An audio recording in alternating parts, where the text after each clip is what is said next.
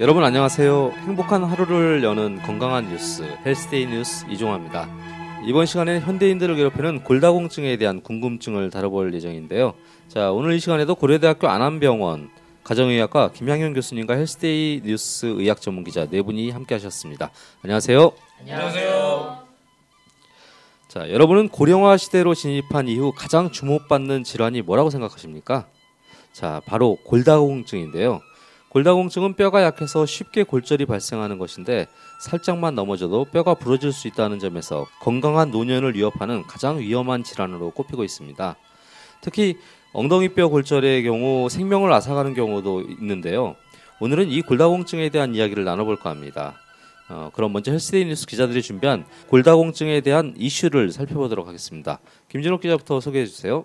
네, 저는 평생 뼈 건강을 좌우하는 시기가 뜻밖에도 12살 전후 2년이라는 내용을 준비했습니다. 이 시기에 최대 골량이 정해지기 때문이라고 하는데요. 청소년기 균형적인 영양 섭취가 당연히 중요하지만 특히 칼슘과 비타민 D 섭취에 큰 신경을 써야 한다고 하는데요. 달리기나 걷기 같은 체중 부하 운동도 뼈를 튼튼하게 하기 때문에 매우 중요하다고 합니다. 학원만 돌아다니느라 고생하는 아이들이 흙에서 많이 뛰어놀 경우 비타민 D 섭취는 물론 뼈도 튼튼하게 해준다는 사실을 꼭 기억해야 할 것 같습니다. 네, 네 어, 좋은 내용입니다. 자, 김정호, 김정호 기자가 준비하신 이슈 설명해 주십시오. 네, 저는 비타민 D 결핍 진료론이 4년 동안 9배 증가했다는 소식을 준비했습니다. 국민건강보험공단의 자료에 따르면 비타민 D 결핍으로 인한 진료 인원은 2009년 2027명에서 2013년 18,637명으로 4년 동안 무려 9배 이상 증가했는데요. 골다공증 예방과 치료에 있어 비타민 D의 중요성이 큰 만큼 골다공증에 대한 가족력이 있거나 뼈가 약하다고 느낀다면 짬짬이 비타민 D 지수를 확인하는 것이 필요해 보입니다. 네, 좋은 내용이었습니다. 자, 손영님 기자는 어떤 이슈 준비하셨나요? 네, 전 나이가 들수록 자신의 골밀도 지수를 꼭 확인해야 된다는 내용입니다. 뼈 나이라고도 불리는 골밀도는 간단한 검사를 통해서 확인할 수 있는데요. 골다공증의 조기 발견을 위해서는 가장 중요한 것 같습니다. 특히 여성의 경우 남성보다 골다공증 위험이 9배나 높기 때문에 더욱 관심이 필요한데요. 폐경기가 되면 누구나 급속하게 골밀도가 떨어지는 만큼 꼭 살펴볼 필요가 있어 보입니다. 네. 자, 마지막으로 안민아 기자 준비하신 이슈 네. 들려주세요. 어, 류마티스 관절염 환자들의 경우는 더욱더 골다공증 예방을 신경 써야 된다는 내용을 준비했는데요. 요새 무리한 다이어트로 인해서 류마티스 관절염을 앓는 젊은 여성분들이 참 많은 것 같습니다. 이 경우에도 골다, 아, 골밀도 검사를 미리 하는 게 매우 중요한데요. 이미 뼈가 많이 손실이 되고 있다면 이에 대한 치료를 빨리 해야 되기 때문인데요. 류마티스 관절염을 앓고 있다면 일단 병원을 찾아서 골밀도 검사를 받은 다음에 향후 이제 일정 기간 동안에 한 번씩은 골밀도 검사를 받으면 되는지 확인하는 것이 매우 중요하다고 합니다. 네, 감사합니다. 자, 그러면은 김양 교수님이 어, 이 골다공증에 대한 질병에 대해서 좀 설명 부탁드리겠습니다. 어, 골다공증은 보통 아, 방금 말씀하신 것처럼 골밀도 검사를 통해서 진단하게 되고 골밀도 검사상 T 스코어라고 하는 게 있는데요. 이 T 점수가 마이너스 2.5 이상일 때를 골다공증이 있다라고 합니다. 또한 우리가 그 엑스레이 상에서 요추나 또는 대퇴골에서 압박골절이 나타난 경우에 있어서도 저희가 골다공증이라고 진단할 수가 있는데요. 보통은 이제 호르몬 변화가 많이 나타나게 되는 폐경후 여성에서 흔하게 되고 그 외 최근에는 대사증후군이라든지 이상 지질 혈증과도 연관이 있다는 연구 결과도 있습니다. 네, 얘기 잘 들었습니다. 자, 그러면은 본격적으로 헬스데이 뉴스 기자들이 정리한 질문을 들어보도록 하겠습니다. 김진욱 기자 어떤 질문 준비하셨나요? 네, 제가 준비한 것은 어린이와 청소년들의 뼈 건강을 해치는 데 있어 담배와 술이 얼마나 해가 되는가 하는 점입니다. 사실 뼈 건강에 담배가 해롭다는 것은 상식이지만 특히 12세 전후의 아이들의 경우 돌릴 수 없을 정도로 해가 된다고 하는데요. 뼈가 숭숭 뚫어지는 애니메이션을 보여주는 형태로 대국민 홍보에 나서는 것이 필요하지 않을까 싶은데요. 도대체 어릴 때 하는 술과 담배, 편식은 뼈 건강에 얼마나 해가 되는 건가요? 어, 아마 이게 청소년들이 결국 뼈가 성장하고 이제 그 형태가 갖추어지는 시기이기 때문에 더 중요하다라고 생각을 하는 것 같고요. 특히 이제 술이나 담배는 뭐 성인에서도 이런 그 골 형성에 나쁜 영향을 줍니다. 근데 이제 청소년 같은 경우는 이런 어, 술이나 담배 더 취약하기 때문에 더 뼈 성장에 악 영향을 줄 수 있고 또이 편식을 하게 되면은 사실 이제 뼈에 필요한 성분 중에 이제 뭐 대표적인 게 칼슘이라든지 또 단백질이 필요한데 뭐, 뭐 빵만 먹는다든지 혹은 이런 탄수화물 많이 먹게 되면은 어, 골고루 먹지 않아서 영양 불균형으로 인한 뼈 성장이 되지 않을 수 있습니다. 그래서 좀 편식은 그리고 술과 담배는 꼭 피하는 게 좋을 것 같습니다.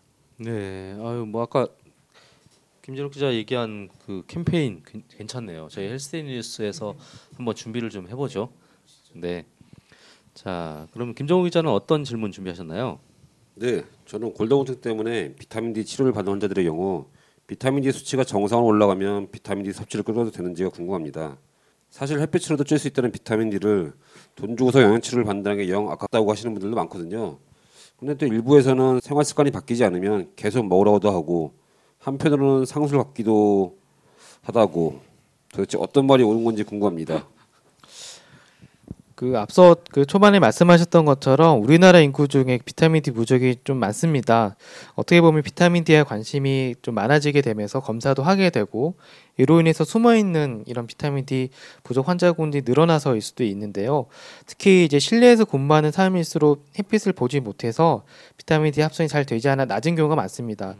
그 저희 병원에서도 이제 실내에서 근무하시는 분들을 이제 몇 번 검사를 해본 적이 있는데 이 비타민 D가 이 수치가 30을 넘게 되면 정상이라고 하고 보통 20 미만을 부족, 그10 미만일 경우 결핍이 아20 미만일 경우를 결핍이 있다라고 하는데 이 분들 같은 경우는 거의 10 정도도 안 되는 경우가 많았거든요. 그래서 그 실내에서 근무하시는 분들 에서는 이런 비타민 D 부족이 부족하지 않는지 꼭 검사를 해보셔야 되고 특히 이제 겨울 지나면서 많이 햇빛을 많이 못 쬐게 되기 때문에 더 떨어지게 됩니다.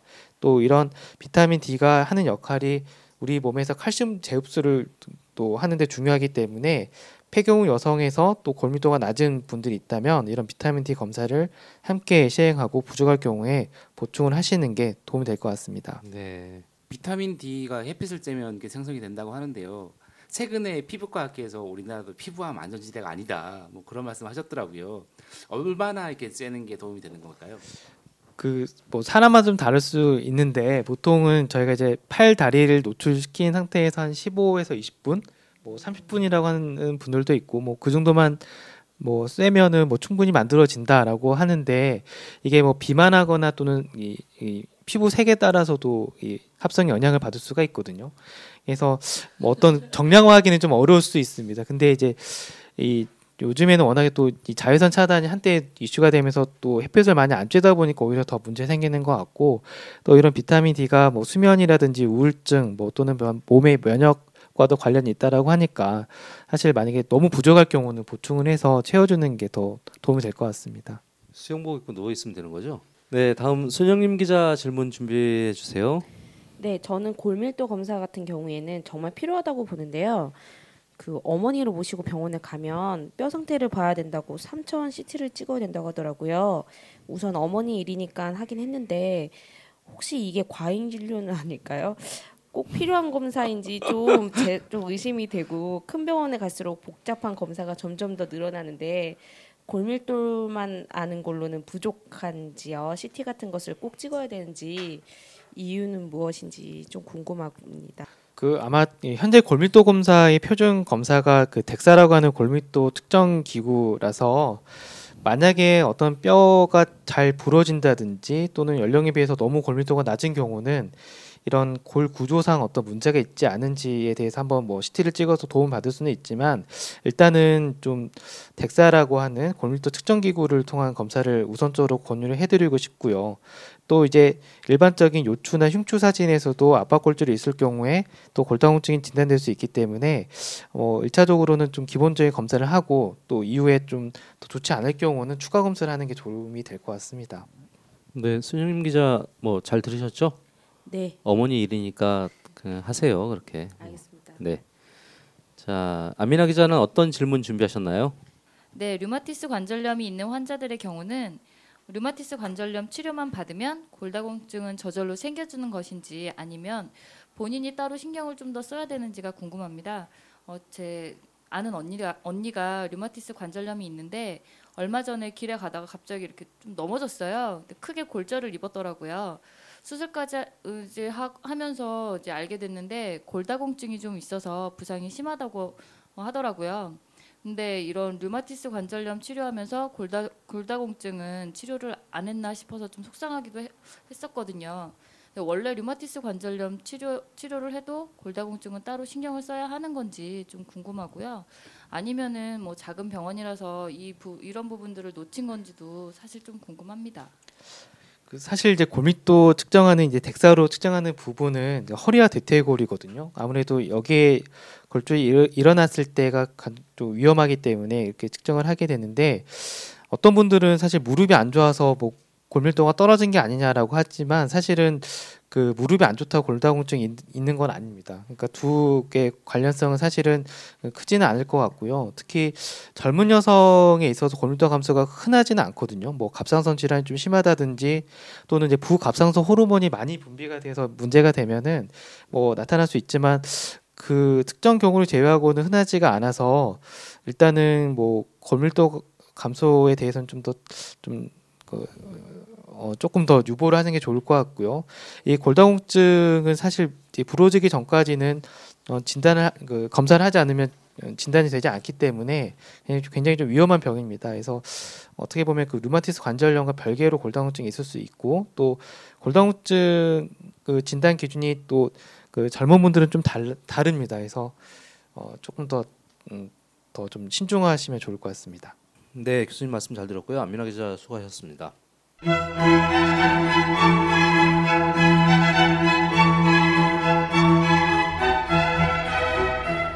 자, 이번엔 김양현의 기다 아니다 코너입니다. 기다 아니다는 알쏭달쏭한 건강 상식을 기다 아니다로 알기 쉽게 정리해 주는 것인데요. 바로 시작하겠습니다. 어, 골다공증을 예방하기 위해 어릴 때부터 칼슘과 비타민 D 섭취를 무조건 많이 해야 한다. 기다 아니다. 예, 아닙니다. 그러니까 평소 우유나 멸치를 잘 먹고 햇빛을 쬐면 문제가 되지 않고요. 오히려 많이 먹게 됐을 경우에도 문제가 있을 수 있기 때문에 어, 아닌 것 같습니다. 네. 비타민 D 섭취는 고체와 액체 둘 다 있지만 효과는 액체가 더 좋다. 기다 아니다. 어, 아닙니다. 그 꾸준히 먹는 것이 중요하고요. 또 지나치지 않은 것도 중요하기 때문에 어, 이것도 적절한 양을 섭취하는 게 중요합니다. 보통 하루에 800아유 정도를 섭취하는 게 좀 권장이 되고 있고요. 최근에는 그 양이 조금 늘어나고 있으니까 그 양을 좀 확인하시는 게 좋고 4,000아유 이상은 먹지 않는 게 좋습니다. 유전력이 있다 해도 성장판 검사를 받았다면 골밀도 검사는 필요 없다. 기다 아니다. 어, 아닙니다. 그러니까 골밀도와 성장판은 좀 관련성이 좀 없습니다. 그러니까 물론 성장과 골밀도는 관련이 있지만 네. 사실 이거는 좀 문제는 아닌 것 같습니다. 네. 류마티스 관절염 환자는 골밀도 검사를 좀 더 자주 받아야 한다. 기다 아니다. 예, 아닙니다. 그러니까 두 질병 간에는 크게 관련은 없습니다.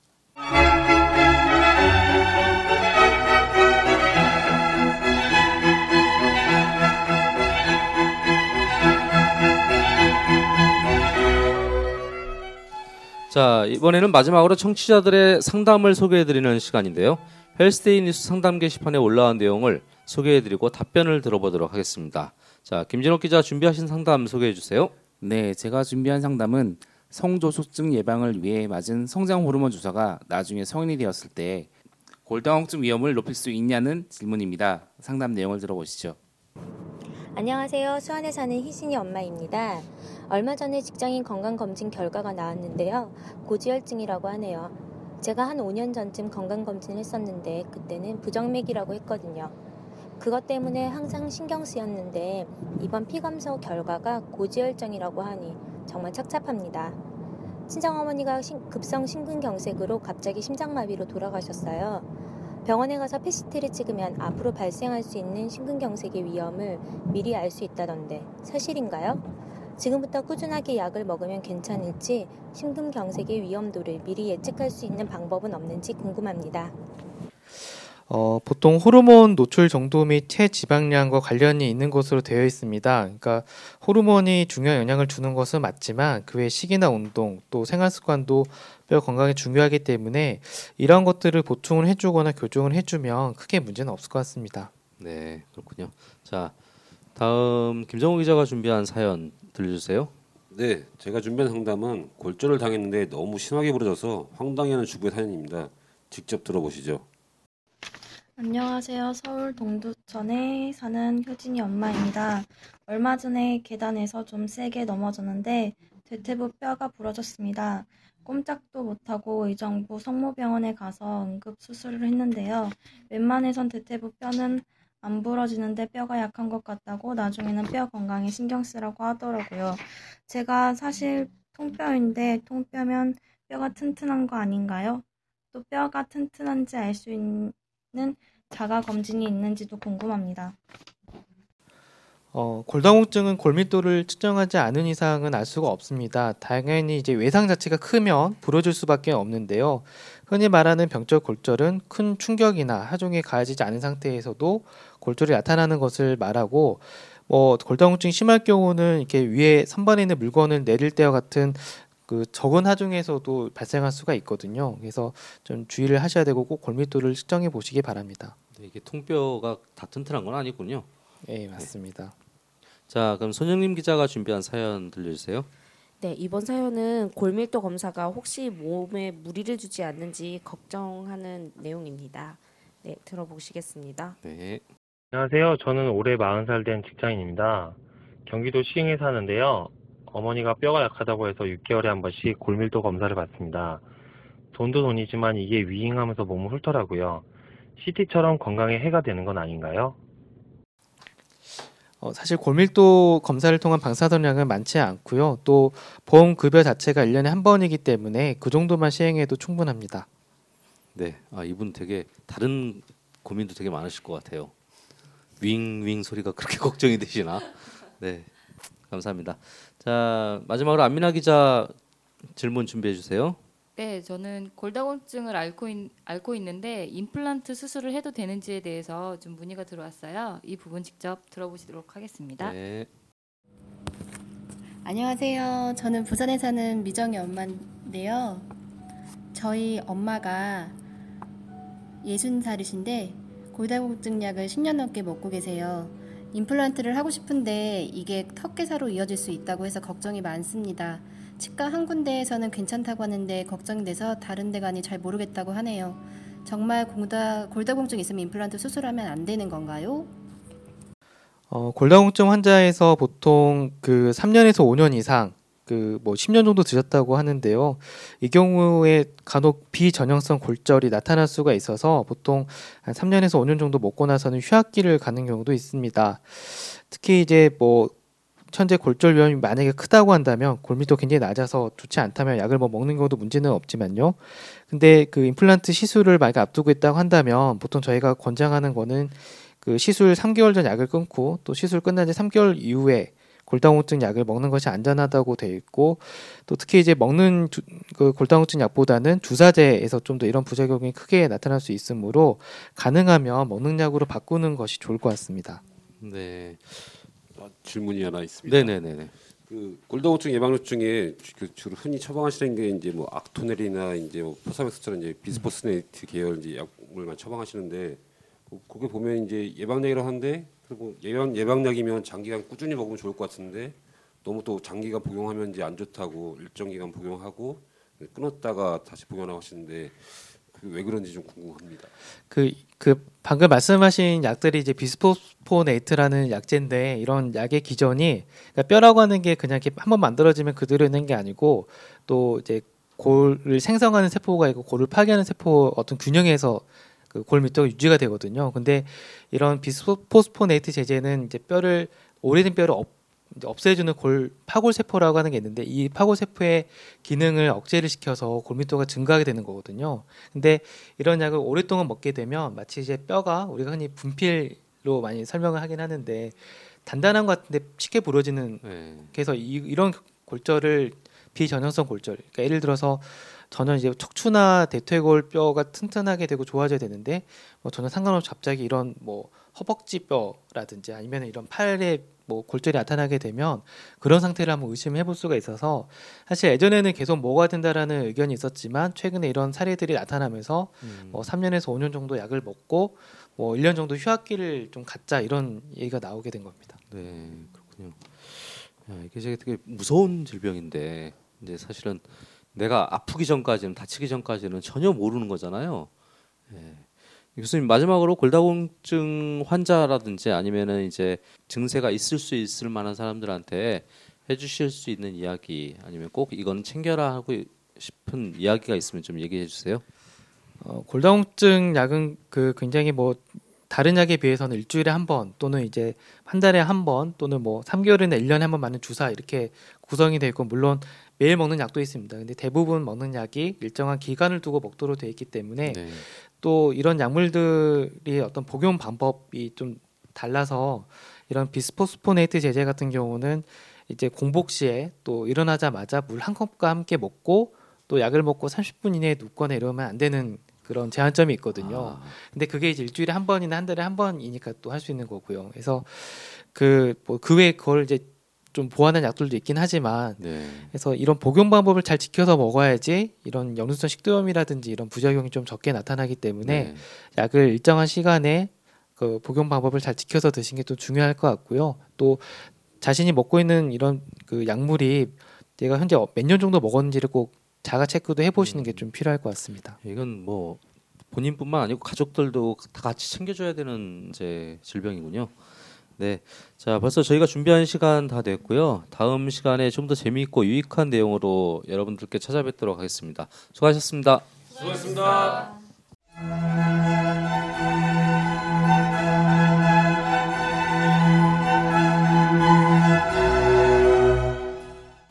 소리 없이 찾아오는 밤손님으로 불리는 골다공증은 밤손님이라는 별명처럼 상태가 아주 심각할 때까지 특별한 증상이 없습니다.